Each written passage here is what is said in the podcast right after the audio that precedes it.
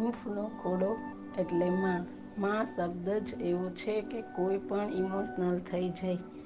માં વિશે વિશ્વમાં મોટા મોટા લેખ લખવામાં આવે છે કેમ કે બાળકની ઓળખાણ તો માં સાથે નવ મહિના પહેલાં જ થઈ જાય છે અને માં પણ બાળકને પેટમાં હોય ત્યારે જ ઈચ્છતી હોય છે કે તેમને દુનિયાની તમામ ખુશી મળે.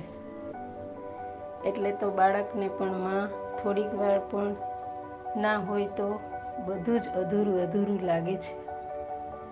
પરંતુ માં જેવો દુનિયામાં કોઈ કલાકાર નથી કેમ કે માં જન્મ તો આપે છે, નામ બાપનું મળે છે.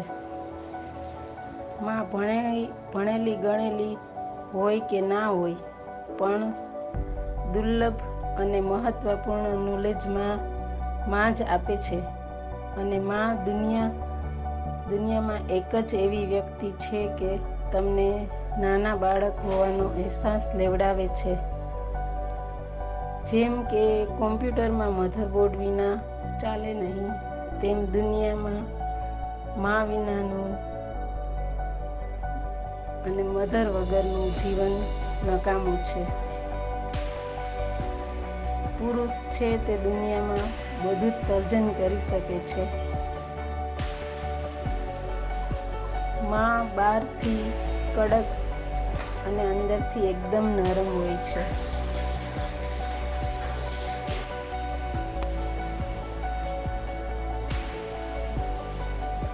પુરુષ છે તે દુનિયામાં બધું જ સર્જન કરી શકે છે. મોટી મોટી કંપનીઓ, ઈમારતો બનાવી શકે છે, પરંતુ માની જીવ એક જીવનમાંથી બીજો જીવ નથી સર્જી શકતી. એ આશીર્વાદ તો એક માના